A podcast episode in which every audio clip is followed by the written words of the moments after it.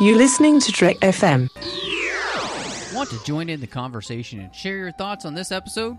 Join the Babel Conference, our listeners' discussion group on Facebook. Just type B A B E L into the Facebook search field, and we'll look forward to seeing you there. This is Steve Sansweet of Rancho Obi-Wan, and you're listening to the 602 Club.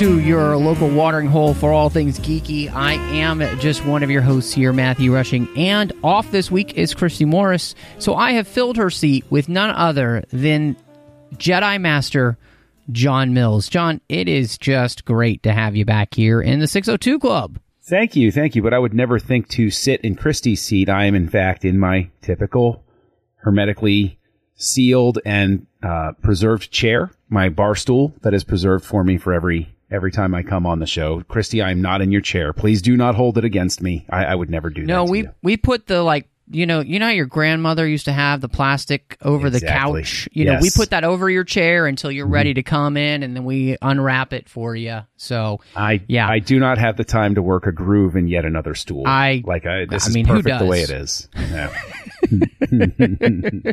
Well, it's going to be fun uh, this week. We're uh, diving into a new Star Wars book. We've got the second book in the Alphabet Squadron Shadow Fall. Uh, but uh, just want to say a huge thank you to everybody that's joining us. Uh, don't forget, you can find us wherever you get your podcasts, uh, you know, anywhere from Spotify to Apple Podcasts to any podcatcher out there. Uh, if you happen to be, you know, on uh, Apple Podcasts, you know, please do hit us up with a star rating review. Let people know uh, what you think of the show. It really does also help the show grow when you do that. Um, you can find us on Twitter at TrekFM, Facebook at facebook.com slash TrekFM. We got the listeners only discussion group there on Facebook called the Babel Conference. You can join and talk to listeners all over the world. We are on Instagram at TrekFM, and then, of course, Trek.fm is our website where you also have a contact section and you can write Christy and I there uh, under the 602 Club banner and uh, let us know whatever you have to say about the show or thoughts or anything like that. Uh, and last but not least, I want to say a huge thank you to our associate producers here through Patreon Ken Tripp, Davis Grayson, Ryan Maillet, and Dale Noa. They have been supporting the show for so many years now. and We just really appreciate their support. Uh, and also, you know, uh, it is what keeps this network coming to you each and every week. It's a very expensive prospect to put this on each and every week with all the different shows we've got coming at you. So go over to patreon.com slash trekfm see how you can be part of the team uh, honestly every little bit helps we've got some great contribution levels as well that have different perks again that's patreon.com slash trek fm so john um, this book uh, kind of picks up where we left off with alphabet squadron.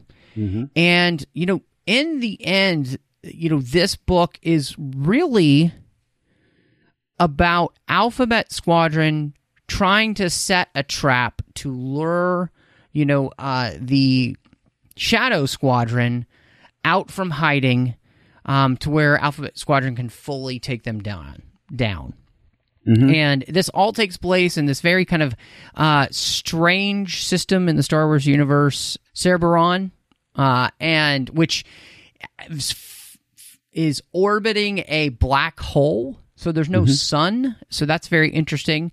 Um, and there are a bunch of different planets in this system. And so, you know, we can do a lot of planet hopping as well throughout this book.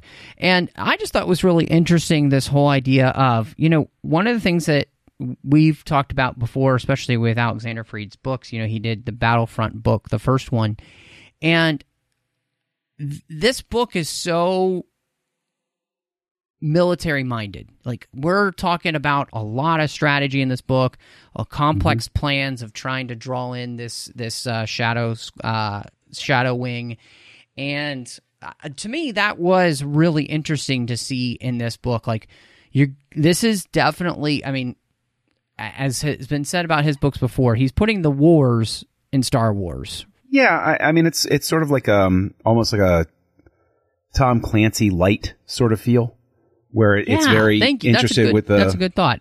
yeah laying out the strategy and tactics and how the ships are working and you know the the the mechanics of it all. You know, giving it. I mean, the the the credit I'll definitely give Freed is that he he does go to great lengths to present a very um, functional Star Wars universe. Yes. You know, the the ships, you get the sense of things that go wrong and things that work, and he really, really leans into this idea that the rebels or New Republic at this point rather are fighting with ragtag ships, and he gives, you know, it's easier to convey that visually than uh, you know, with words.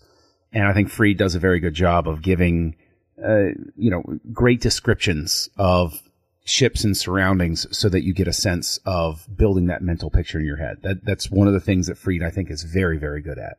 Yeah, absolutely. Um, I think you know you really get a sense of you know when he's describing you know whether it's Nath's uh, Y wing, um, you know Will's A wing, uh, Chass's uh, B wing. You know, all of these Mm-hmm. wings are uh, seem to be put together with uh, baling wire and spit, and maybe some gum. You know, like they're really Mm-hmm. Yep. being held together, um, uh, just ta- just tangentially. Like there's they, they do seem to be flying apart all the time, and yeah, I mean, like you said, you know, this is a very functional Star Wars universe here in the sense that we are very much in the mode of of talking about the military tactics and and uh, what these uh, characters are going to do to kind of set this trap for uh, their nemesises, and you know one of the things I kind of want to ask you about this this whole idea, like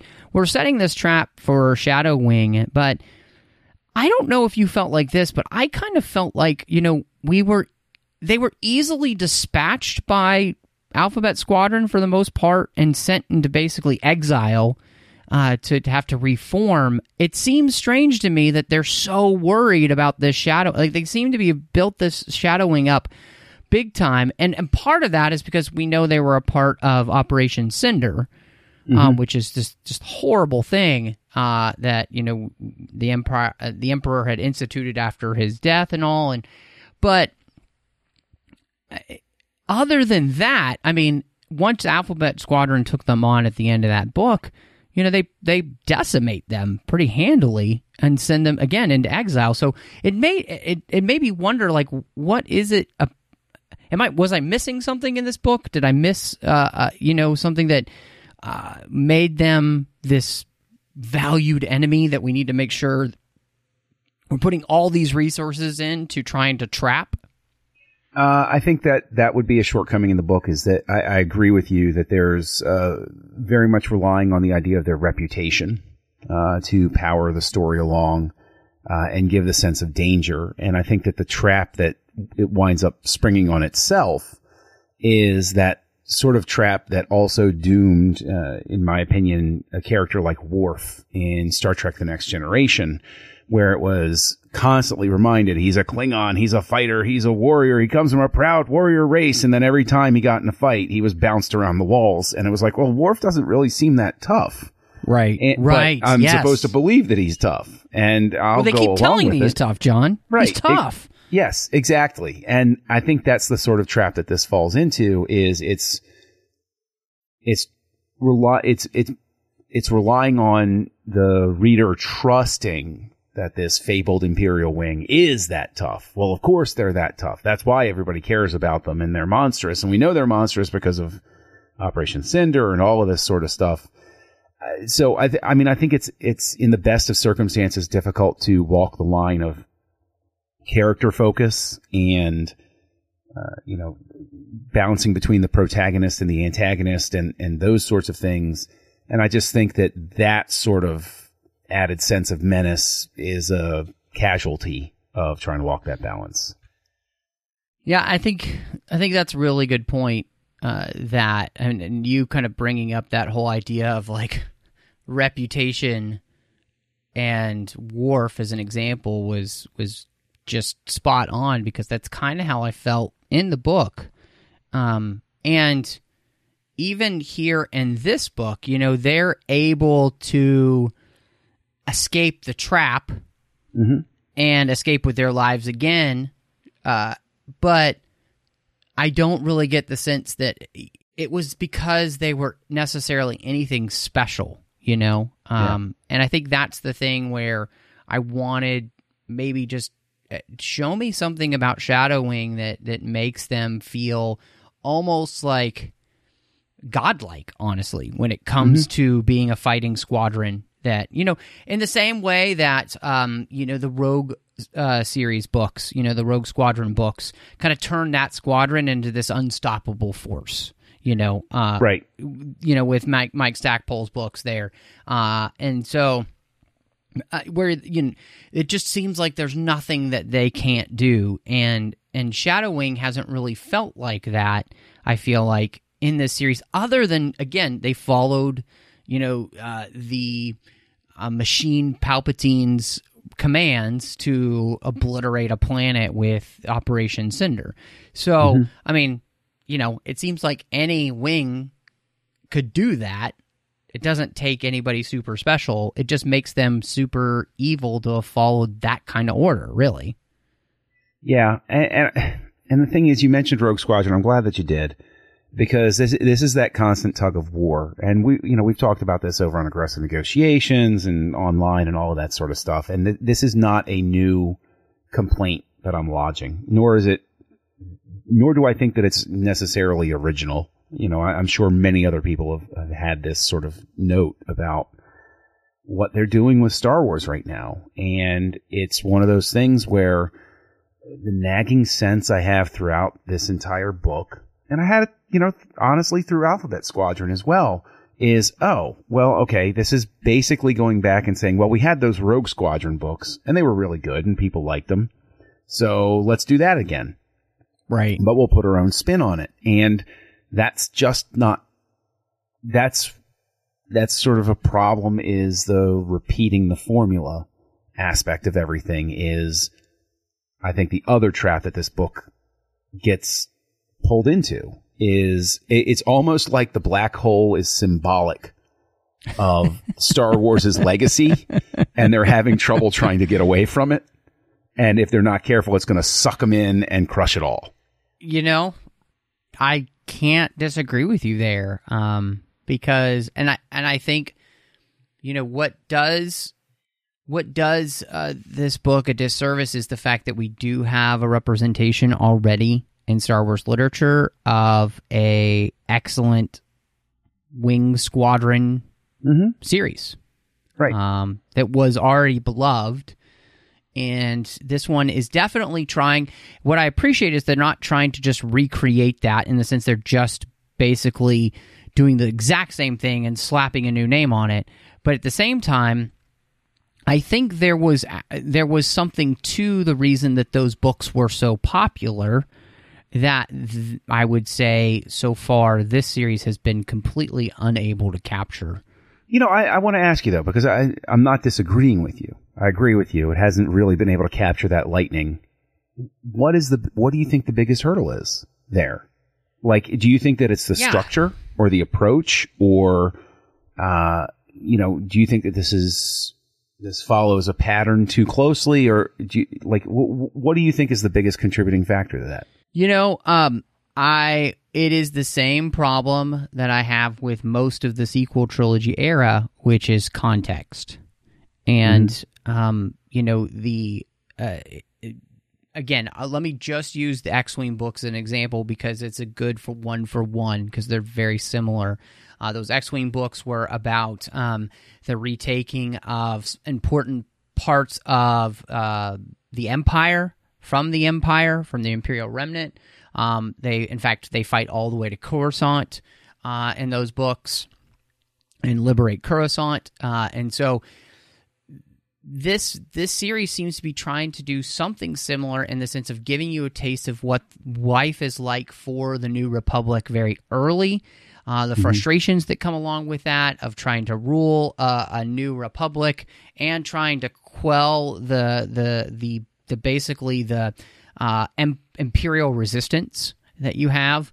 Um, I think the problem is is whereas those books there is a very large picture of what's going on and you you always understand the missions that the X-wing squadron is on, why they're on those missions, and why they're important to the larger scope of the Star Wars universe. Right? It's not it's not myopic in any way. I would say these books are utterly myopic.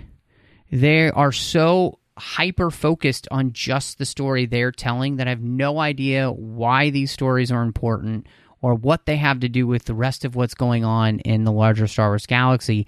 And part of that I get is because as I was thinking about this, you know, this series is is before the Mandalorian. Mm-hmm. So how much they well, how much leeway really do they have to play anyway? And so I get why they're focused, but I think it truly hurts the story because they just don't have a large enough swath of the galaxy to be able to play with in a way that lets them do something that again kind of feels important and that you actually understand why it's important.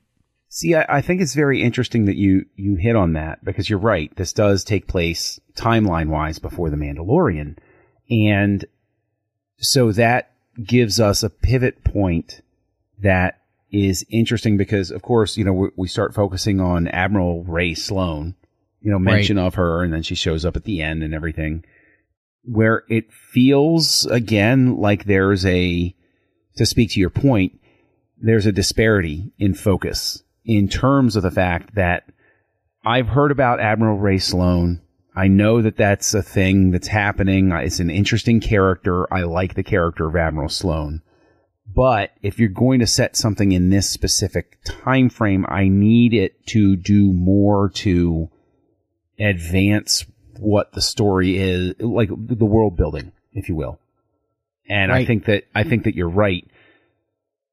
I think that they're in an awkward shifting point because if this story, this book feels like it belongs much more to the pre-Mandalorian release order mentality of building toward the sequel trilogy, whereas it feels like the rest of the materials that we have and that we're getting are shifting more toward that televised, that Disney Plus focus.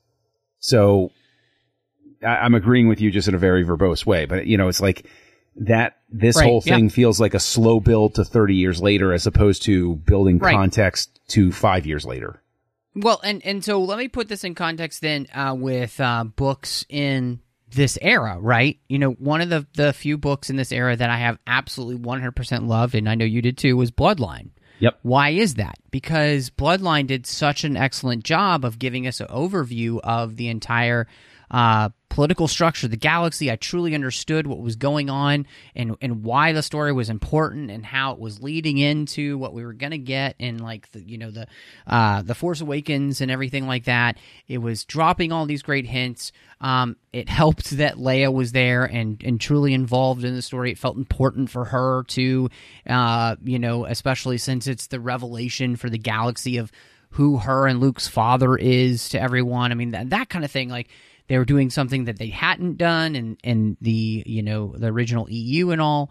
Um, honestly, uh, Resistance Reborn I thought was a great book too because it was bringing a lot of things together before you got to that final movie. Um, and this series, to me, the Alphabet Squadron series has kind of fallen into the trap. I felt like the uh, the Aftermath series did. It has nothing to do with Wendig or his writing style. Really, it was just about not feeling like the stories were as important as they should be you know because this is such Right. a pivotal era of Star Wars right this is this is the rebuilding of the new republic and it seems like that should feel like exciting and fun and and challenging and dangerous all at the same time and there seems to be absolutely none of that in these books And that is always going to be a difficult thing because people want also to, there are people who want to see something different, something new, something fresh. And that is entirely possible to give us both aspects of that because, because we're looking at this, you know, to speak to your point, very tight focus here. And you might say, well, wait a minute. You know, this book is about Alphabet Squadron. Why do you need to go out and do these sort of bigger, uh, you know, pieces of the galaxy and setting up the, the background and stuff like that? And the only thing that I can possibly say to that is because it's Star Wars. That's always Mm-hmm. important. That's always going to be important. Yep. Is the world building in Star Wars. It's all, no matter where it happens in the saga, it's important that it feels a piece of that. Yeah, And absolutely. I don't know, and th- this is the very difficult thing, is these complaints are not to detract from Freed's talent at all, because he is, you know, like we both said earlier, he's a good writer. Yeah. He knows what he's and doing. we both liked uh, Battlefront too. So Right. it, yeah, and and so it's not a reflection on him. This is more a reflection of a good writer given, I think, too narrow uh, Exactly. lane to stay Yeah. in. and that's not his fault. You know, he can only do No. so much. I mean, he did the best he could with what he had to work with. I think. And Yes. because you can only give you the rope that they're going to give you when you're writing a tie-in novel, that's it. Right. You know, so um, I truly feel like there's a lot of things he's just being held back from being able to do, and and that's that's not necessarily on him. And again, I, I say this book tries to make as as much as possible of the characters and the situation that he's got to work with. You know what? I think that that is that is a spot on thing. Is that this is it's almost it's too conservative. It doesn't Mm. feel like he's allowed to go for broke. I, I get the I get the essence through this book of a writer who wants to push for something big, but is told to pull back on it. Yeah. Yeah. And so he goes as big as he can, but he's not allowed to go where his instincts are taking him. Right. Well, and and that's the that's what was really interesting because to me this has an Empire Strikes Back feel as a book, you know, where all of the hmm. characters are not together much. We kind of segregate the characters into different groups doing different things, which allows us to be able to learn more about them.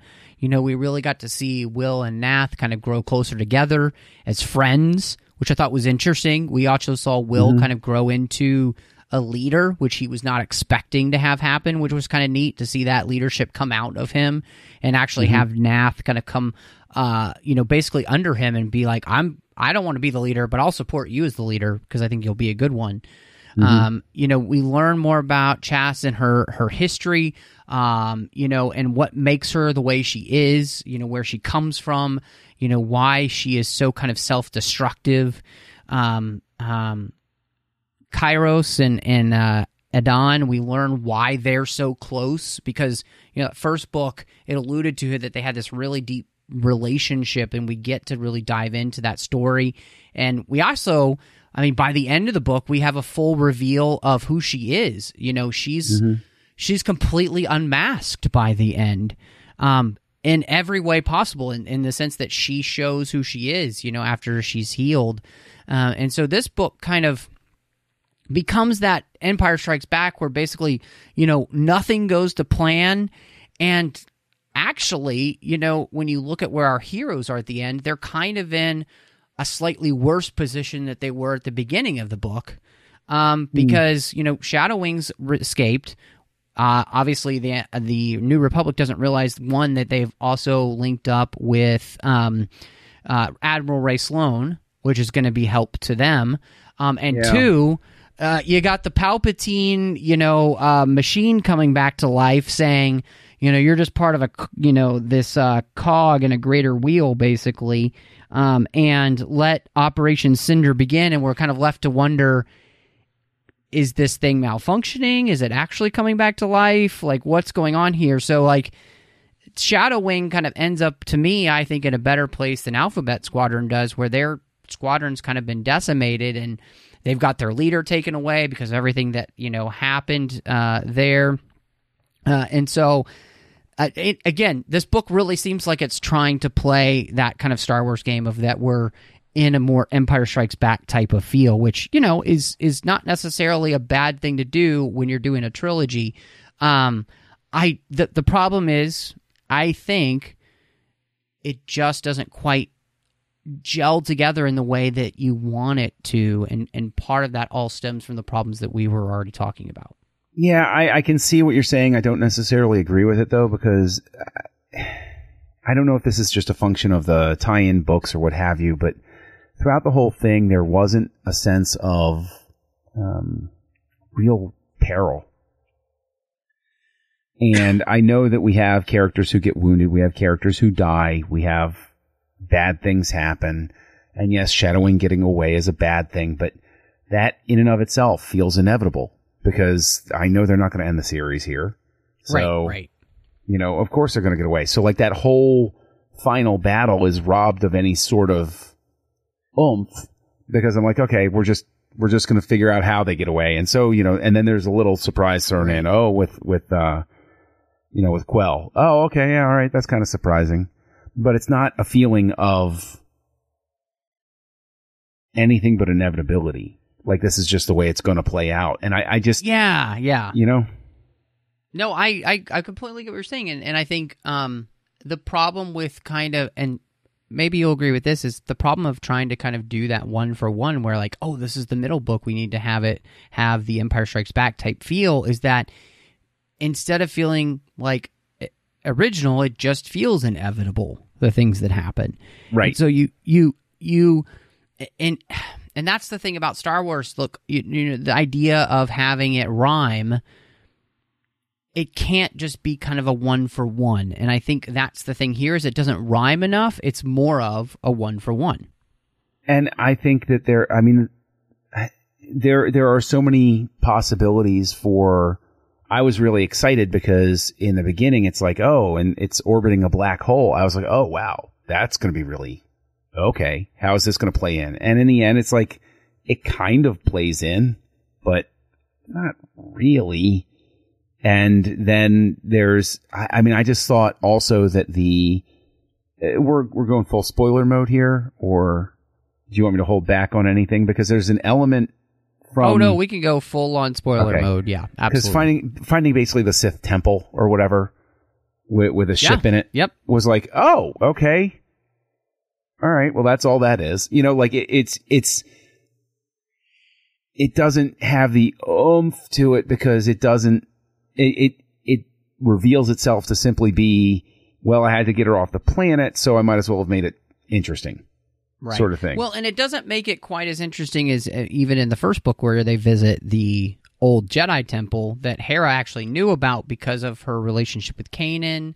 Right? And, you know, so where that played more organically, I think you're absolutely right. This plays less organically to apps accidentally run into a black hole temple, you know? Like, okay, yeah, uh, black hole sun, won't you come? right? You know? yeah, Uh, so that's kind of where I'm. I'm right there with you. Um, and uh, again, I think one of the things too is that you know, as much as we really learn about all of these characters and everything, the story hasn't done them any favors to make me feel like their stories are important. And that goes back to what we were talking about earlier to where, look, I can read Star Wars books that don't have anything to do with main characters and like them. I Right. have. Um, you know, I mean, let's just take um, Lost Stars as an example. You know, uh, Yeah. and you know, you were able to craft something that made me truly care about these characters. And, and and part of that was because they felt a part of the Star Wars universe in a way that was just exciting and new and fresh, but all this at the same time allowed me to kind of relive everything in a completely new perspective. You know, again, here I'm just not getting that with these characters because there's not enough connection to, to anything else in the Star Wars universe to make me feel like this is truly a, even a Star Wars book, honestly. Can, and, like, yeah. I don't even really other than the Star Wars terminology, if you took all of that out, this book could have been any sci-fi series out there and I wouldn't have known the difference. Right. Well, I, I I agree with that. I think that also one of the things that hampers the book is there's a lot of plot, but not a lot of story. Um, Yeah. especially with being split into two parts. Like my whole sense was like, I get the sense wanting to have a lot of book, but that doesn't make it epic by default, right? Like you Yeah, could break absolutely. out parts of this and turn it into, you know, uh, over on Aggressive Negotiations, we have the Jedi Book Club where we're rereading those very short uh, Jedi Apprentice books from the, you know, the the prequel era, right? And they're super short books, but there's still a sense they build. It, it lays into that serial nature. And so I would have preferred to see this turned into a serialized series where Freed is given the opportunity to let it really breathe and just approach it a chunk at a time and just, you know, chip away at it and build up so that eventually by the end you have this big thing as opposed to this is it's almost like death by a thousand cuts where it's like uh, there's so much going on there it's what it's one of the big things that undercuts the focus Well, and I think one of the things, and truly to that point, we've seen with the Clone Wars, right? You can effectively tell a clone a, a Star Wars story in thirty minutes or less. yes You know, um, and it can be some of the greatest Star Wars you've ever seen. So it's not about length; it's about the story and the characters. And I think one of the things that um, this does is that we're not being driven by character; we're being driven by plot. right and that's the i think that's where the disconnect comes in with the characters um, Yeah. and, and why i don't care about them as much Yeah, and and again, it's you know I, I know I'm going out of my way to repeatedly say this isn't a reflection of Freed. He he writes these characters well, and he really does. He's created some interesting personality quirks and interactions with everybody, but there's this. I don't have, and and this is going to sound odd, but there should be somebody within the context of this book or both books or whatever who I'm rooting for. Who right yep there's some sort of resonance with that character. And the difficulty, I think, is uh, that there is a character I have that resonance with, but she's not in the book enough for me to spend time with her and right be right interested in what's happening. yep yep Because it's it's like you know if you're gonna if you're gonna bring her in, let's use her. You know. well i mean it's good yeah it's a great time to talk about the fact that you know hera is in this book more often uh, which is great but i think the problem that i have with it is that hera could be any star wars general it does not have to be hera And if you're going to utilize a character in Star Wars, it needs to be that it needs to be that character and that character only. You know, um, I think back to the story of when they were creating Solo and they were going back and forth with who it should be uh, that was the head of Crimson Dawn. And once they hit upon Maul, it just all came into place. You know, it just made and it and it it really capitalized on everything that had been done in the Clone Wars to make sense that this is who this character should be. Uh, Right. And whereas Hera here, there's really nothing that she does in this series that is anything different than any generic Star Wars general. Um, and if you're not going to use a character and their history and who they are to really play into the series, you're you're wasting them. And so it's just frustrating because you know I love Hera. She's my favorite character from uh, Rebels, and here to have her so mistreated, I feel like in the sense of just not giving anything important to do, um, in a way that really benefits her as a character. That's just disappointing. Yeah, I uh, I, I agree. I, I love Hera, and it's it really is something where because she's just in a generic role and used in a generic way, it detracts from the book. As like I would have preferred her not to be there Yep. because every time she showed up, I kept saying, "Okay, all right, other shoes going to drop here. I'm going to find out, spend a little more time, find out some more with Hera, have her, you know, et cetera, et cetera." And so it winds up taking me out of the story Yep. because it's like, oh, well, okay. All right. That's fine. And I think that's just one of those things that you have to be careful as well because I haven't read as many of these books as you have. Um, I've read a fair number, but the whole Rae Sloane character is interesting to me. But I, whenever I've encountered her, I only get her in like a chapter or two Yeah, at a time. it's true. And it's like, I, I feel like I should really care about this character, but I haven't been given a reason to yet. You can't just give me little you know, like, you know, 10 pages at a time because I, I, there's no way I'm going to connect to her. Right? Like may, maybe in the next book she has a larger part and there's some sort of history with her and Hera and they really go head to head, but then you're running the risk of, well, you spent these two books building up all of these Shadow Wing and alphabet squadron characters and now you're going to shift the focus to these other characters that, you know, it, it, it just, I think it becomes a, uh, a great big symptom of these books. And I don't mean these alphabet, I mean expanded universe books in specific about how careful you have to be with the formulation. No, I mean I I just honestly couldn't agree with you more. Um, and it is frustrating that you know she really just I don't feel like is is given her given the due that she's deserved. Um, mm-hmm. and you know, and it's interesting too because you know, uh, Erica Quell is really the character that these books seem to have been kind of based around in many ways. Mm-hmm. And it was interesting to see. I thought, you know, this. Uh, this theme of like secrets and the fact that you know she's had this secret hanging over her head the whole uh, time. Uh, it's like a sword of Damocles just right over her head, and we know it's going to fall, and Right. it's what kind of destroys the group. Um, and I just found this so interesting because you know it, it's kind of in light of the world we live in, um, where redemption really seems out of style, and uh, you know if somebody's made a mistake, they're kind of immediately canceled. You know, uh, it seemed interesting to me that in Star Wars, redem- where redemption is such an important subject, that we would immediately disregard um, this person and say, oh no, all of these people are immediately going to turn their back on her. They're not going to even let her explain. They're not going to talk to her. Nobody talks to her. Um, you know, it just seems like that's not Star Wars, you know, because Star Wars is about characters being redeemed to me, Right. you know?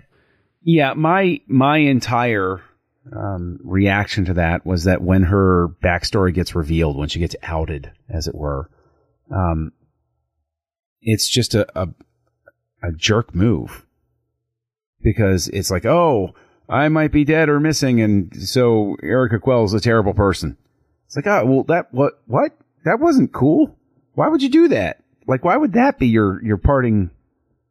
You know, your parting shot with everything. Like, it just, and I know that you're supposed to, I mean, maybe that's the intent is to be like, oh, well, war is messy and people do, man, you know, nasty things and everything. But it's like, it totally made me disconnect because it, like you said, it's not start, like, and we've talked about this too, about the whole idea that, you know, to a certain extent, the sequels sort of throw away Darth Vader's redemption. And then th- there's this move away here from the idea that a character can even be redeemed. And yes, sure. Oh, well, you know, she took part in a terrible, awful thing. Yes, that's true. And maybe her motives for coming to Alphabet Squadron weren't, you know, altruistic to begin with. But that's the idea of redemption being a journey. That Yeah, exactly. you you- you might even you might go to that first AA meeting for no other reason than your friend pressures you into it. And you might even drink after you go to it or something like that. But then eventually you keep going to the AA meeting. And what, what's interesting is that that sort of makes me think of something that I thought was somewhat interesting was uh, with with Chass's character when she winds up falling in with the cult. It's that that was kind of interesting because we get different believers in the Force that aren't the Jedi, that aren't the Sith, and that's an interesting thread to pull on. I would have actually preferred more of the book focusing on that. Yeah, I, I agree with you there. The whole Force cult uh, thing was fa- fascinating with Chass, and um, the idea that um, you know what was fascinating to me to hear that after the Battle of Endor, life removed from this oppression of this monolithic empire, that we are seeing a resurgence in basically religious philosophy um, throughout the galaxy uh, which is fascinating. It's you know it, it makes sense, you know. And what's what was fascinating to me is that the the children of the empty sun here in this system, they talk about this idea of like, you know, the the New Republic basically and everybody else has been kind of doing things the same way, and it's all about like violence, you know, like and so their whole idea is to try to cultivate what they believe the Force wants, which is to flourish life, tranquility, community, uh, and yet you know all these ruling powers to them only want to fight. And so, Yeah. you know, how do you make a better civilization with that? And which it, it makes sense why this philosophy would be so appealing to people when you've had 30 years of imperial rule and you know rebellions aren't the only thing built on hope. Our lives in general are just built on hope and we need that hope. And so now that the empire is gone people are feeling the ability to have freedom to express themselves in ways that they it's basically the explosion of religious freedom here in the star wars galaxy and kind of something that you and i have talked about uh, on aggressive negotiations of of you know that idea of that one of the things that Luke maybe was meant to do was to kind of help bring that back out into the, the galaxy with the Force and Yeah. evangelize, and that's kind of something that did not happen. Um, and we kind of see these cults exercising their newfound freedom of religion, and that's absolutely fascinating. And I'm with Well, you; that- I would have loved more of that. Yeah, and, and and that is even a thread that it's puzzling to me that they don't follow or pull on or whatever you want to say with it, mixing up my analogy or whatever. But like that would be interesting in and of itself if there was some sort of payoff where you found out that Luke was, you know, conducting outreach to these groups to try to establish this idea of well maybe we can all work together because I'm supposed to find a new way and not Right. establish a Jedi Order. So let's see what what we can share with each other and and figure out so that I don't make the same mistakes of the past, sort of thing.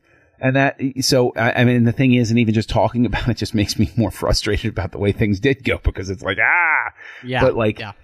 you know, especially because there's been this whole you know thread in the comics and everything with with uh, you know Luke is hunting down artifacts and looking up the, the the history of the Jedi in the past and everything like that. Like this sort of thing could tie very much into why wouldn't you know you want to tie Hera in? Why wouldn't there be sort of an alert from the you know from the New Republic to be like you know it's of interest if you encounter any Force believers to maybe you know send us a note so that somebody can come out and talk to them and Yeah, try to figure figure things out, uh, you know, or or at least figure out, you know, some sort of theological summit or something, you know, who knows, what have you, and that that would be that would be an interesting sort of thing to, you know, tie these characters in, uh, in, in that aspect. Yeah, I, mean, again, what I what I'm finding with a lot of this this sequel era um, in the books specifically is that there are lots of good ideas that are not being allowed the ability to be truly fleshed out, uh, and it it it's just this kind of hodgepodge of things that's like we're going to put a little this in there and a little this in there you know and and and it just it doesn't feel as cohesive you know and part of mm-hmm. that is i think there's I I get the feeling like there's again just so much that these authors are not able to do that they might want to do Right. um, and you know we had a whole aggressive negotiation on uh, you know the different eras of Star Wars books and literature, and I think Yeah. you know this era. It, you, it, one of the things that makes me more excited to be in, um, so like the next book we'll be covering here on the network, uh, is uh, the the book about Poe, and you know what what had him kind of leave his dad after his mother died and kind of get into spice running and meet you know uh, Zorii Bliss and all that, and you know to me that's a fascinating story. You know, I, I want to know more about that because it connects with a character that I really like and all those kind of things, and it kind of he- helps set up all that stuff, which is great in in much the same way that um, and it's what's funny. It's it's one of the um, young adult books, which those have tended to be, at least in the sequel trilogy era. I found a little bit better More for the rewarding. most part, more Uh, rewarding. Yeah. Yeah, I think you're right. I'm more rewarding. Um, and I think that's the thing that I come down to here. Just is I'm kind of coming to the the end of of this and kind of thinking about ratings. Um, is that there is a good thought process behind a lot of this, but it just is not executed in a way that m- makes it truly enjoyable now to to really read um, and and rewarding in its reading. And and we've talked about that many times. If you're going to read a tie-in novel, it needs to be rewarding to you in the sense that it helps expand the universe in a way that it changes the way you watch something whether Right. it's one of the TV shows, whether it's the movies, and and I would say the Alphabet Squadron books honestly don't change anything for me and anything that we've seen and that's not good enough it's just not and so um, i guess for me i'd say my rating is honestly two and a half out of five stars um, because there's some good stuff here but Yeah. it's just not allowed to be executed to the fullest extent Same spot. Two and a half stars from me. Um, Freed is a good writer. I like his style. I think that there are certain points where he has a really uh, good gift with, um, you know, imagery and metaphor and stuff like that. Um, but yeah, it, it's it's a it's it's not as rewarding as it should be, and so yeah, I'm right there, two and a half. Uh, if you look it up on Goodreads, uh, I get you know because Goodreads only gives uh, full star ratings. So I rounded up to a three on there, um, just because I. It, it, it's really weird. I just don't. I don't. Um, I don't want to say the word blame or anything, but like, I, it's not. I don't blame Freed. I know he's a good writer, and so I, I just. I think that there's just there should be. Um, I don't know better guidance for the writers, uh, and maybe even a little bit more freedom for them. Uh, yeah, absolutely. You know, I, I think freedom is a is a good key word. Is is to open up things a little bit more, um, and you know, and and possibly you know giving them enough structure to where you can say, look. You can't touch this, this, and this, right? Because we're going to be going into that in the Mandalorian. But, you know, the rest of it's great. You know, I, I- think that's kind of what we need Right. is is just to be able to have these guys uh, and um, you know these writers um, just to have that freedom. And so, uh, John, um, I'm interested though because we always end the show with recommendations, and so I'm fascinated to see what you are going to be recommending to the people today. My my goodness, uh, you know what? I I didn't come uh, as prepared as I should have been, but I can tell you that uh, recently I I decided to rewatch uh, Rambo: First Blood Part Two. Ah, nice. and uh, I haven't watched that movie in many many years. But what what I will say is this: is the reason I would recommend it is uh, Vietnam left a, a very deep psychological scar on uh, American society, and this uh, actually the screenplay was uh, was co-written by James Cameron, uh, who the research he did for this uh, actually led to the creation of the movie Aliens. So a great thing came from this film. Uh, but it's very interesting film to watch, specifically because its concern is about POW MIA, which was a very big thing in the 80s uh, as regards the Vietnam War. But also, it goes for broke in the in the in the end of it, and just becomes uh, a really interesting precursor to the John Wick level of indestructible action hero sort of stuff. And at the time, the level of violence in it was somewhat controversial. It, it was an incredibly violent action movie. And to rewatch it now or to watch it for the first time, you will look at it and you will say, this is a lesson in desensitization because in the 80s, this was considered like, oh my gosh, look at how violent this is. And the aforementioned John Wick has more brutal awfulness in it uh, than you know the last 30 minutes of this movie which like the last 30 minutes is just a, a running gun battle basically. So um it's pretty interesting stuff. Pretty interesting stuff You know, um, it's interesting because uh, I just finished reading, and uh, by the time this come uh, will have come out, you'll my written review for it will be out. But um, they released, uh, you know, they had done myths and fables uh, for Star Yeah. Wars, uh, which was I found to be a really fun, imaginative book, kind of a great idea to to talk about, you know, basically fairy tales and and myths uh, throughout the Star Wars galaxy.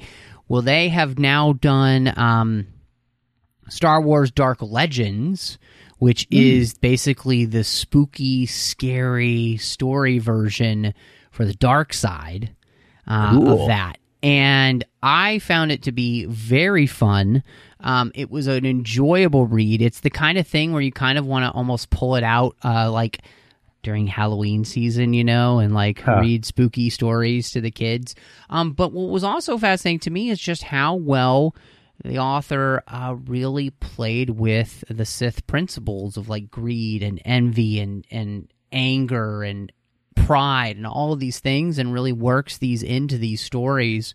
Um, and I just really enjoyed it. It was it was it's the kind of thing that like it's just so much fun. Like you're really having fun with Star Wars in that sense. Um, and you know having uh you know stories about you know Sith lords and you know people doing dumb things uh, Right. falling uh, you know haunted orphanages you know and that kind of stuff. It just it was fun. Uh you know if, so if you like a, a, a kind of a slightly more morbid scary star wars um this was was really enjoyable. So i definitely recommend uh dark legends. But uh john before we get out of here uh where can everybody find you online Oh, just look for Kessel Junkie. That's my online name. Um, on your social network of choice. Letterboxd is probably where I have the most fun. Uh, you can also find me um, over at kesseljunkie.com. When we record this, I've been writing a lot, so have fun with that. Uh, and you can find me over on the Nerd Party Network on a charming little show. At least I think it's charming. That is all about Star Wars. It's called Aggressive Negotiations, and uh, I, I have a wonderful time co-hosting that with uh, with somebody. Actually, actually, it's you, Matt. I co-host it with you. Well, John, uh, you can also find me on Twitter, Instagram, Letterboxd, Vero under the name MattRushing02. Uh, you can also find me uh, here on the network doing the Orb with Chris Jones talking about Star Trek Deep Space Nine. Uh, we also, um, as a you know, I do aggressive negotiations with you, but I'm also doing Owl Posts over on the Nerd Party Network with Drea Kaufman as we talk about the Harry Potter series one chapter at a time. So, but we just want to say thank you so much for joining us, and may the Force be with you.